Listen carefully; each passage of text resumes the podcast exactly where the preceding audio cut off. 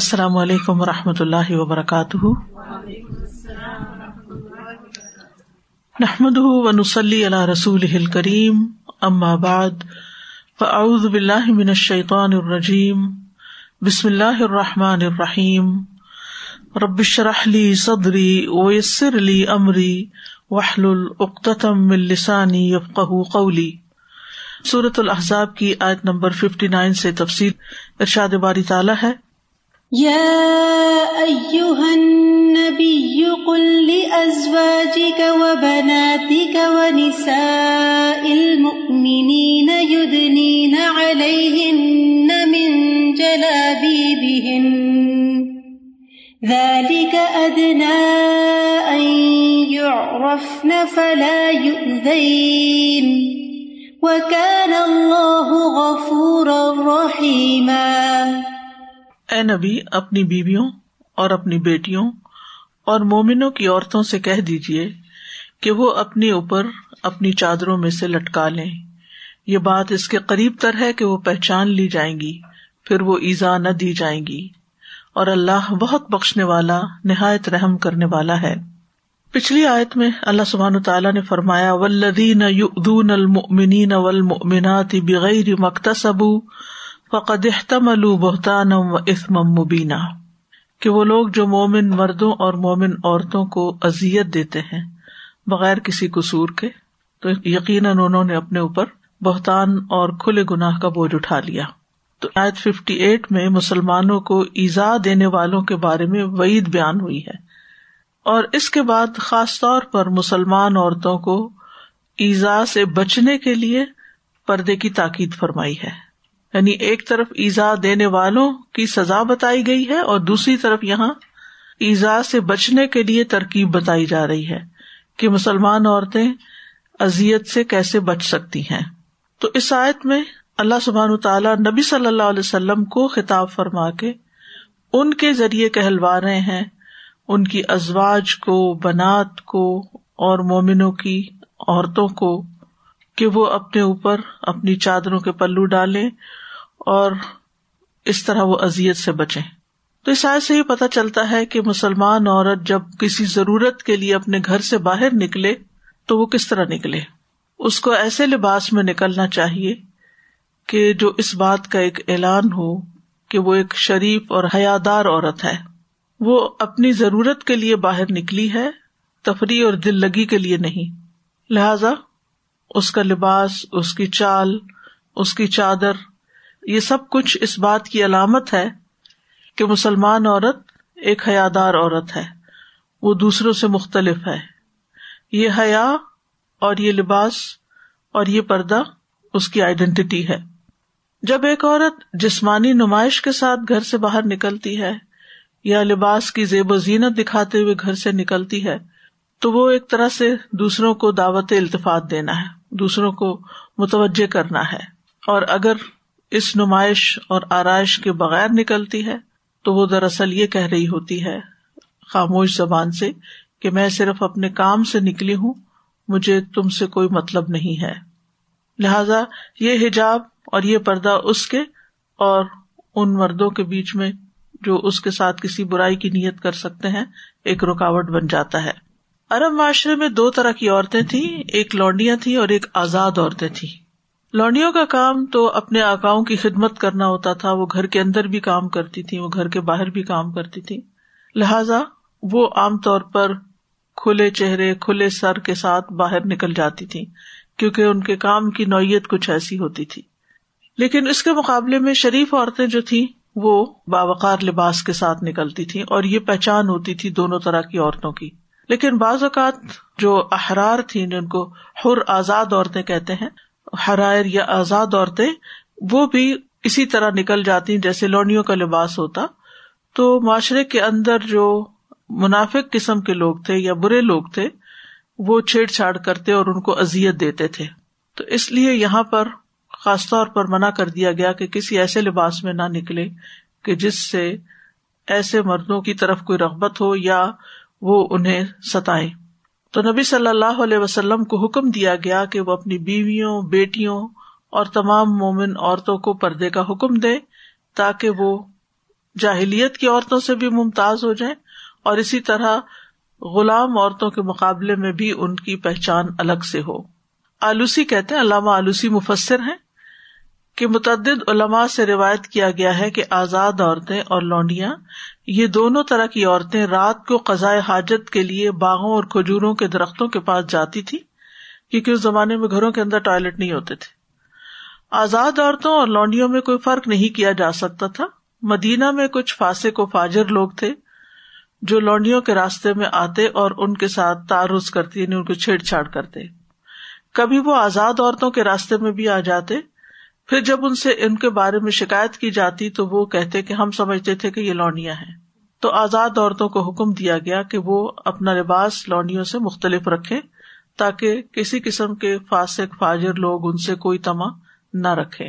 تو شاد باری تعالیٰ ہے، یا نبی کل ازواج کا یہاں نبی صلی اللہ علیہ وسلم کو خطاب کیا گیا ہے، جیسے کہ اس صورت کی کچھ اور آیتوں میں بھی براہ راست آپ کو مخاطب کیا گیا ہے۔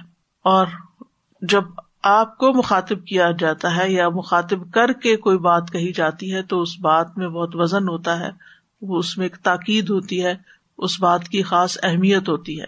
اور پھر کل آپ کہہ دیجیے اب جیسے کل ہو اللہ احد کل رب الفلق، وہاں بھی کل کا لفظ آتا ہے۔ یعنی آپ کہیے، آپ بتائیے۔ تو یہ کل کہہ کر بھی جو بات کہی گئی ہے، یہ بہت اہم بات ہے۔ یعنی کل کا اس آیت میں ہونا بھی اہمیت رکھتا ہے۔ تو دو اہمیت کی باتیں ہوگی ایک تو آپ کو خطاب ہے اور پھر کل کہہ کر حکم دیا گیا ہے۔ تو اس میں دیے جانے والے حکم کو اہمیت دینے کی دلیل پائی جاتی ہے کہ آپ کو یہ حکم دیا جا رہا ہے کہ آپ اس حکم کو آگے پہنچائیں۔ اس کو امپلیمنٹ کریں۔ سب سے پہلے بیویوں کو حکم کل ازواج کا اس حکم کی ابتدا بیویوں سے کی گئی یعنی آپ کے گھرانے کے اندر سے۔ جو خواتین اس وقت آپ کے گھر میں تھی کیونکہ بیوی کے معاملے میں شوہر سب سے زیادہ غیرت کھاتا ہے۔ اور شوہر کو چونکہ اللہ تعالیٰ نے کموام بنایا ہے، عورت کے لیے محافظ بنایا ہے، تو اس لیے اس کی بیوی اس کی سب سے پہلی ذمہ داری ہے۔ اور ازواج متحرات کی تفصیلات پیچھے گزر چکی ہیں کہ جب یہ آیات نازل ہوئی تو اس وقت آپ کی نو بیویاں تھی اور وہ سب حیات تھی تو پہلا خطاب ان سے۔ کیونکہ اگر آپ اپنے گھر والوں کو چھوڑ کر دوسروں کو بتا رہے ہیں اور گھر میں اس حکم کی پابندی نہیں ہو رہی، تو وہ بات بے وزن ہو جاتی ہے۔ اور ویسے بھی اس سے یہی سبق ملتا ہے کہ انسان جب باہر کسی کو کچھ سکھانے لگے، سمجھانے لگے، تو پہلے اپنے گھر کی خبر لے اور گھر والوں سے آغاز کرے۔ پھر ہے وہ بنات کا اور اپنی بیٹیوں سے۔ آپ صلی اللہ علیہ وسلم کی چار بیٹیاں تھیں۔ یہ آیت ہجرت کے چھٹے سال نازل ہوئی، اس وقت اس میں سے کچھ بیٹیاں فوت ہو چکی تھی بعض لوگوں کا یہ زوم ہے کہ نبی صلی اللہ علیہ وسلم کی صرف ایک ہی بیٹی تھی، حضرت فاطمہ۔ تو یہ اس کی بھی تردید ہوتی ہے کہ ایک نہیں تھی بلکہ زیادہ تھی، اسی لیے جمع کسی کا استعمال ہوا، بنات۔ اور وہ کون کون تھی؟ حضرت زینب، حضرت رقیہ، ام کلثوم اور فاطمہ رضی اللہ تعالی عنہ اور ان میں سے دو حضرت عثمان کی وائف تھی کے بعد دیگرے جب ایک فوت ہو گئی حضرت رقیہ، تو اس کے بعد حضرت ام کلثوم سے۔ اور یہ شرف صرف حضرت عثمان رضی اللہ تعالیٰ عنہ کو حاصل ہے کہ وہ کسی نبی کی دو بیٹیوں سے بیاہے گئے ہیں۔ اور اس اعتبار سے حضرت عثمان رضی اللہ تعالیٰ عنہ کا مقام بھی کچھ کم نہیں۔ جب حضرت ام کلثوم فوت ہوئی تو آپ نے فرمایا کہ اگر میری کوئی اور بیٹی ہوتی تو میں اس کو بھی تم سے بیاہ دیتا۔ چونکہ حضرت فاطمہ کا شادی ہو چکی تھی حضرت علی رضی اللہ عنہ سے۔ پھر فرمایا وہ نسا علم اور پھر آپ دیکھیے کہ بیٹیوں کا ذکر اس لیے بھی کہ بیوی ہوتی ہے تو پھر اسی سے بیٹی پیدا ہوتی ہے نا۔ اور بیٹی کے لیے بھی اس کی ماں رول ماڈل ہوتی ہے۔ تو پہلا حکم بیوی کے لیے، پھر دوسرا حکم بیٹی کے لیے۔ وہ نسا المنینا اور مومنوں کی عورتوں کے لیے۔ یہ بھی کہا جا سکتا تھا کہ مومنات کے لیے۔ لیکن مومنوں کی عورتوں کے لیے یعنی مومنوں کی خواہ بیویاں ہوں یا پھر ان کی دیگر عورتیں جو ہیں، تمام عورتیں یعنی اس سے مراد ان کی مائیں، بہنیں، بیٹیاں بتیجیاں بھانجیاں سب شامل ہیں۔ وہ مومنوں کی عورتیں ہیں۔ یعنی مومن مردوں کی رشتے دار عورتیں مراد ہے یہاں۔ اور اس سے بھی یہ پتا چلتا ہے کہ مرد عورتوں پر منتظم ہے ورنہ اتنا ہی کہنا کافی تھا کہ مومن عورتوں سے کہہ دیجیے اور اس میں یہ بھی ہے کہ جیسے اس زمانے میں لونڈیاں بھی تھی تو وہ بھی مومنوں کی عورتیں ہیں۔ ٹھیک ہے نا؟ اور پھر اسی طرح مومنوں کی عورتوں میں جو دیگر خاندان کی عورتیں ہیں، جن کے وہ ذمہ دار ہیں، عمومی طور پر یہ حکم اب مومن عورتوں ہی کے لیے ہے بیسیکلی کیا حکم ہے ان سب کے لیے؟ یدنی نہ الہن نہ من جلابی بہن یدنی نہ یدنی کا لفظ جو ہے، دنا یدنی سے ہے۔ قریب ہونا نیچا ہونا، نیچے کرنا۔ جیسے آتا نا، وہ جنل جنتئی دان۔ کیا مطلب ہے؟ جنا، پھل جنتئی دونوں باغوں کے دان ان، لٹکے ہوئے ہوں گے۔ ٹھیک ہے؟ تو لٹکانے کا مفہوم ہے اس میں۔ دنوب کا ویسے مطلب ہوتا ہے قریب کرنا۔ یہ مکان، زمان، مقام اور مرتبے سب کے لیے استعمال ہوتا ہے۔ تو مراد یہ ہے کہ اپنی جو چادریں ہیں وہ اپنے اوپر سے لٹکائے یعنی جیسے گھونگٹ نکالا جاتا ہے۔ اسکارف جو ہے وہ بالکل ہیئر لائن کے پاس نہیں ہونا چاہیے، بلکہ اس کو آگے لٹکا ہوا ہونا چاہیے۔ اور پھر یہ فرمائے یدنین علیہن اپنے اوپر سے اور سب سے اوپر سر ہوتا ہے۔ بعض لوگ کہتے ہیں، سورت نور کی آیت کو لے کے کہ صرف سینا ڈھانکنے کا حکم ہے۔ سر ڈھانپنے کا حکم کہاں ہے؟ تو اس آیت سے سر کے ڈھانکنے کا حکم بھی پتہ چل رہا ہے کہ یدنینا علیہ ورنہ تو خمار کہتے ہی سر کے کپڑے کو اوڑھنی کو کہتے ہیں۔ اس سے بھی پتہ چلتا ہے اور اس آیت سے بھی۔ من جلابیب ہننا اپنے جلباب میں سے۔ جلابیب جلباب کی جمع ہے۔ تو ادنا کا مطلب صرف ڈھانپنا نہیں، بلکہ چادر کو چہرے کے قریب کرنا۔ جلباب جو ہوتی ہے، یہ خمار کے اوپر کی چیز ہوتی ہے۔ دوپٹے سے اوپر۔ یعنی گھر کے اندر کے لباس سے مختلف ہے یہ۔ یہ باہر کا لباس ہے، گھر سے باہر نکلنے کا۔ عربی میں کہتے ہیں کہ ارداؤ چادر جو ہے فوکل خمار یعنی جلباب کیا ہے؟ اردا فوکل خمار خمار کے اوپر کی چادر۔ ابن الحزم کہتے ہیں، عربی زبان میں جلباب وہ باہر یا اوپر کی چادر ہے جو تمام جسم کو ڈھانکے۔ کپڑے کا وہ ٹکڑا جو پورا جسم ڈھانکے۔ چھوٹا سا کپڑا جلباب نہیں کہلاتا۔ قطع کہتے ہیں، جلباب ماتھے کے اوپر سے اوڑھ کر باندھا جائے یعنی جلباب کو اوپر سے لا کے پھر باندھا جائے، اور ناک بھی ڈھکا جائے، اور سینا اور چہرے کا زیادہ حصہ بھی ڈھانکا جائے۔ لسان العرب جو لغت کی کتاب ہے، اس میں جلابیب کا معنی لکھا گیا کہ یہ جلباب کی جمع ہے۔ جلباب وہ اوپر کا کپڑا ہے جو عورت اپنے کپڑوں کے اوپر سے پہنتی ہے۔ یعنی وہ لباس جو آپ گھر میں پہن رہے ہوتے ہیں، ٹراؤزر ہے یا شرٹ ہے یا پاجامہ ہے اور کمیز ہے یا شلوار ہے اور کمیز ہے یا ساڑی ہے یا کوئی بھی چیز جو آپ گھر میں پہن کے پھرتے ہیں، جب ایک عورت گھر سے باہر نکلنے لگے تو اس کے اوپر سے یعنی گھر کے لباس کو چھپائے کیونکہ گھر کا لباس زینت کا لباس ہے۔ وہ جسم کے ساتھ لگا ہوا ہے، اس سے جسم نمایاں ہو رہا ہوتا ہے۔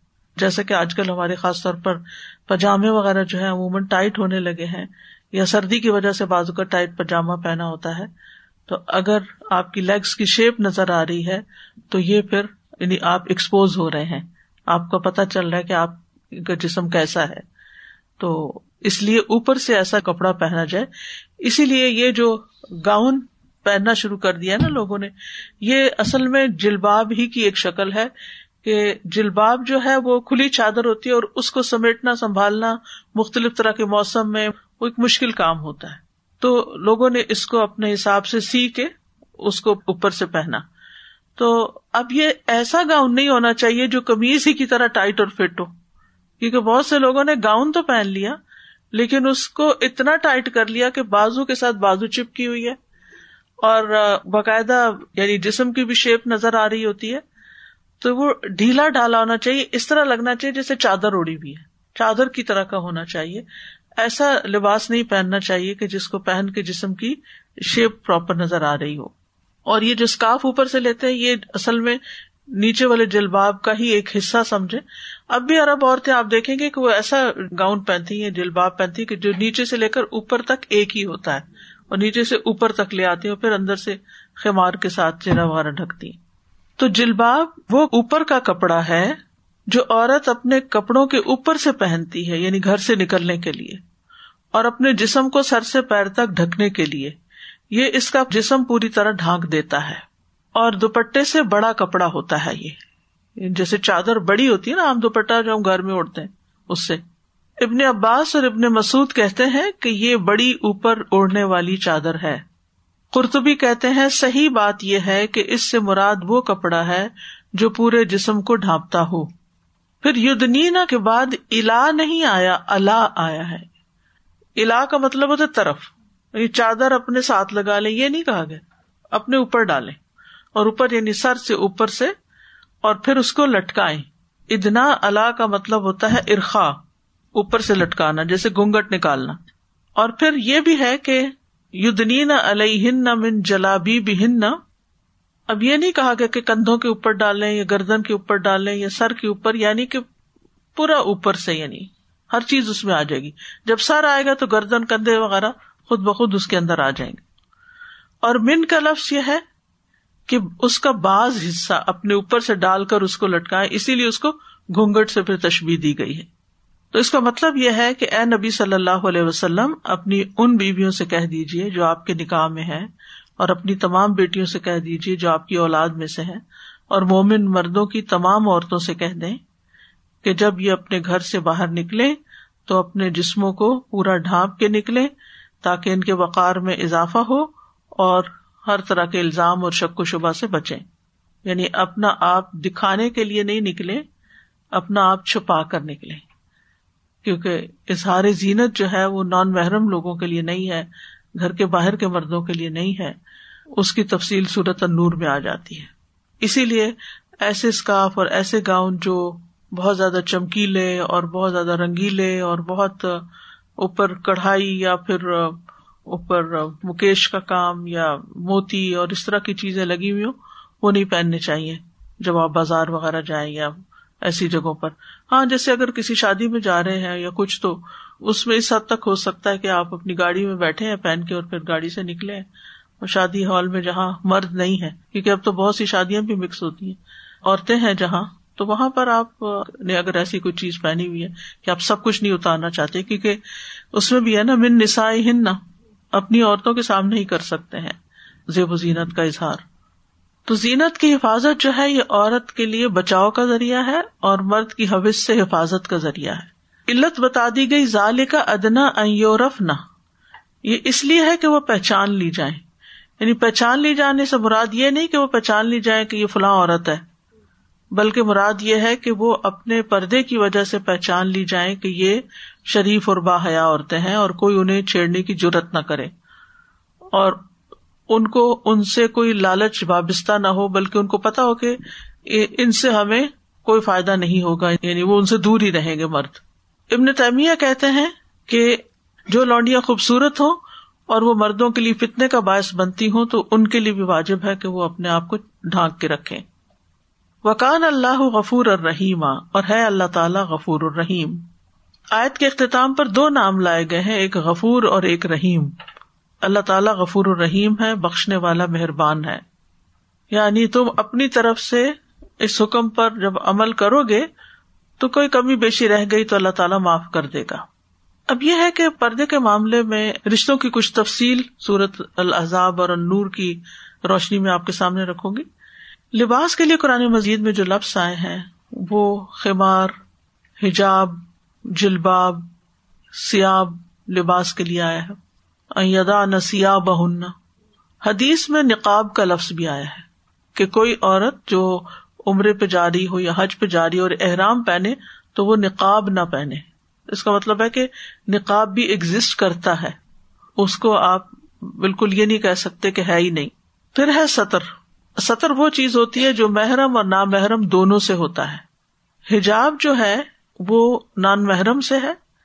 سطر جو ہے یہ محرم اور نامحرم دونوں سے ہے رشتے داریاں جو ہے وہ نصب رضاط اور سسرال کی وجہ سے ہوتی ہیں۔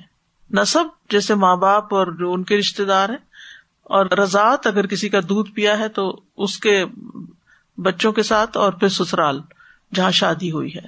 اس کے علاوہ کچھ لوگ ہیں جو نہ نصب میں آتے ہیں، نہ رضاط میں، نہ سسرال میں، وہ ہے غلام، لونڈی زیر دست مخنس نامرد، بچے وغیرہ۔ پھر زینت کا لفظ بھی آتا ہے۔ اور اس میں اللہ ماظہر امنہا کا لفظ بھی آتا ہے۔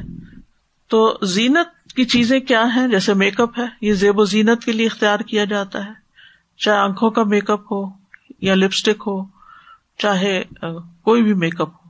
پھر اسی طرح بویں وغیرہ بنانا یا اس کے اوپر کوئی رنگ لگانا، بالوں کو رنگنا یا بال کٹوانا یا نیل پالش مہندی، یہ سب چیزیں یہ زینت میں آتی ہیں۔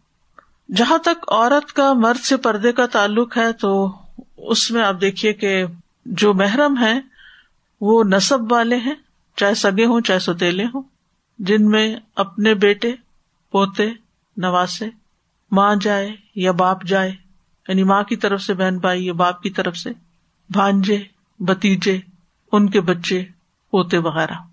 پھر چچا مامو یہ سب محرم رشتے داروں کی لسٹ بتا رہی ہوں۔ سسرال کے کنیکشن سے یا سسرال کے واسطے سے شوہر، سسر اور شوہر کے بچے جو کسی اور عورت سے ہوں۔ ایک تو نا اپنے بچے اور ایک شوہر کے بچے اگر اس نے کہیں اور بھی پہلے شادی کی ہو یا بعد میں۔ تیسرا ہے رضاط کی وجہ سے وہ رشتے جو نصب سے حرام ہے وہ رضاط سے بھی حرام ہے۔ ٹھیک ہے؟ نصب سے بتایا تھا میں نے بیٹے، پوتے، نواسے، ماں جائے، باپ جائے اور پھر بانجے بتیجے وغیرہ۔ پھر ابدی محرم سے ہمیشہ کے لیے نکاح حرام ہے۔ یہ ابدی محرم جو گزرے نا، جن سے ہمیشہ کے لیے نکاح حرام ہے۔ نا محرم کون ہے؟ کچھ رشتے داروں میں اور کچھ ان کے علاوہ ہے کبھی قریبی رشتے داروں میں نا محرم فرسٹ کزنس دیور، جیٹ، نندوئی پھوپا خالو، والد یا والدہ کے کزنس یعنی امی کا بھائی تو مامو ہے، لیکن امی کے چچا کا بھائی، چچا کا بیٹا اور پھر پھپھی کا یہ سب پھر نامحرم ہو جاتے ہیں۔ غیر رشتے دار میں تمام دنیا کے اجنبی مرد کوئی بھی۔ پھر زیر دست اور مملوک غلام یعنی کہ یہ ایک نیوٹرل سی کیٹیگری آ جاتی ہے۔ پیچھے ہم نے پڑھا تھا نا کہ حضرت فاطمہ کے پاس نبی صلی اللہ علیہ وسلم آئے تو وہ دیکھا کہ وہ کبھی سر ڈھانکتی ہے تو پاؤں کھل جاتے ہیں۔ تو آپ نے فرمایا تھا کہ تمہارے پاس تمہارا یہ باپ ہے یا تمہارا غلام ہے۔ جو غلام خریدا ہوا ہو اب تو یہ چیز صورت نہیں ہے، لیکن وہ نامحرم میں نہیں آتا۔ پھر بچوں میں جو بالغ بچے ہو جائیں، وہ بھی نامحرم ہو جاتے ہیں۔ کچھ نابالغ ہوتے ہیں، چھوٹے ہوتے ہیں، تو ان سے وہ پردہ نہیں ہوتا۔ پھر عورت کا عورت سے پردہ جو ہے، اس میں سطر بھی آتا ہے، حجاب بھی آتا ہے۔ یعنی عورتوں کا، ویسے تو عورتوں سے پردہ نہیں، لیکن جن عورتوں سے فتنے کا ڈر ہو، خرابی کا ڈر ہو، ناقابل اعتبار ہو وہاں ان سے بھی بچ کے رہنا چاہیے۔ سالوں سال پرانے بوڑھے جن کو نہ شادی کی، نہ عورتوں کی، نہ کچھ یعنی شریف سے ہوتے ہیں، تو ان کی اجازت ہے، ان کو تابعین کہتے ہیں، ابھی تابعین۔ وہ سامنے سے جیسے اور مردوں کے سامنے سے گزرتے ہیں، ایسے ہی ان کے سامنے۔ یعنی یہ نہیں کہ وہ اگر چوکی دار سامنے کھڑا ہے اور ہم اپنے گھر سے لان میں ایسے ہی نکل آئے بغیر دوپٹے کے یا زیب و زینت کے ساتھ، یہ نہیں ہو سکتا۔ پھر آپ دیکھیں کہ عورت کا عورت کے ساتھ جو مشروع لباس ہے، وہ یہی ہے کہ چہرے اور ہاتھ پاؤں کے سوا ننگا نہ ہو۔ ہاں اگر ضرورت کی بنا پر کام وغیرہ کے لیے یعنی دوپٹہ اتارنا پڑے یا پھر کوئی علاج کے لیے کھولنا پڑے، تو اس میں گٹنوں تک کی اجازت ہے۔ یا ولادت ہو تو پھر تو باقی حصہ بھی کھولا جا سکتا ہے۔ یعنی بقدر ضرورت کھولنا چاہیے۔ عام خواتین کے سامنے بھی سب کچھ کھول کے نہیں رکھنا چاہیے۔ اگر آپ اسلام کیو اینڈ میں دیکھیں، وہ کہتے ہیں کہ عورت کے لیے ضروری ہے کہ وہ اپنے پر فتن اعضا یعنی جس دوسرے فتنوں میں پڑتے ہیں، مثلاً اس کی چھاتی، کمر، بازو، پنڈلیاں وغیرہ ان کو چھپا کے رکھے۔ چاہے اس کے محرم مرد ہوں یا اپنے خاندان کی عورتیں ہی کیوں نہ ہوں۔ لیکن اگر جیسے گھر میں کام کر رہے ہیں دوپٹہ اترا ہوا ہے یا صرف گلے میں ہے اور باپ آ گیا ہے یا بھائی آ گیا، کوئی حرج نہیں۔ ضروری نہیں کہ اس وقت سر بھی کور کیا جائے۔ لیکن اگر آپ کا ڈریس بہت ٹائٹ ہے اور آپ کے جسم کے اندر کے اعضاء بھی، سطر کے اعضاء نظر آ رہے ہیں، تو وہ نہیں کھلنے چاہیے ان کے سامنے بھی۔ پھر مخنص ہے مخنص سے مراد وہ انسان جس میں عورتوں اور مردوں والی دونوں خصوصیات ہوں۔ اگر عورتوں والی خصوصیات ہیں یعنی اس کا عورت ہونا ڈومیننٹ ہے، تو وہ عام عورتوں کی طرح اسے کنسیڈر کیا جائے گا۔ لیکن اگر اس کے اندر مردوں والی خصوصیات ہیں یا مردوں والے جذبات ہیں، تو پھر اس سے پردہ ہوگا۔ اسی طرح آج کل جو اتنا چل پڑا ہے کہ لڑکی ہے تو وہ کہتی ہے کہ میں تو لڑکا ہوں، اور وہ سوچتی بھی لڑکوں کی طرح ہے یا کچھ، تو پھر اس سے بھی پردہ ہوگا۔ یعنی اس سے بھی بہت احتیاط برتنے کی ضرورت ہے، کیونکہ اس کے اندر اگر مردوں والی ساری خواہشات موجود ہیں تو پھر ظاہر ہے کہ اصل تو وہ چیز ہے نا جس کے لیے روک لگائی جا رہی ہے کہ کوئی فتنا نہ ہو۔ تو عورت اپنے محرم مردوں کے سامنے، جیسے والد ہے، بیٹا ہے، بھائی ہے، اس کا باقی جسم پورا سطر ہے۔ لیکن چہرہ بال، گردن دونوں بازو، قدم، یہ اگر کھل جائے تو کوئی حرج نہیں۔ لیکن ان کے سامنے بھی ٹائٹ ڈریس پہن کے، جس میں سارے جسم کے سطر والے عذاب ننگے ہو رہے ہوں، وہ نہیں ہونے چاہیے۔ پھر آپ دیکھیے کہ کچھ محرم ہے جو ہمیشہ کے لیے حرام ہے لیکن جیسے شوہر ہے، تو جب تک اس کے نکاح میں ہے تو وہ محرم ہے۔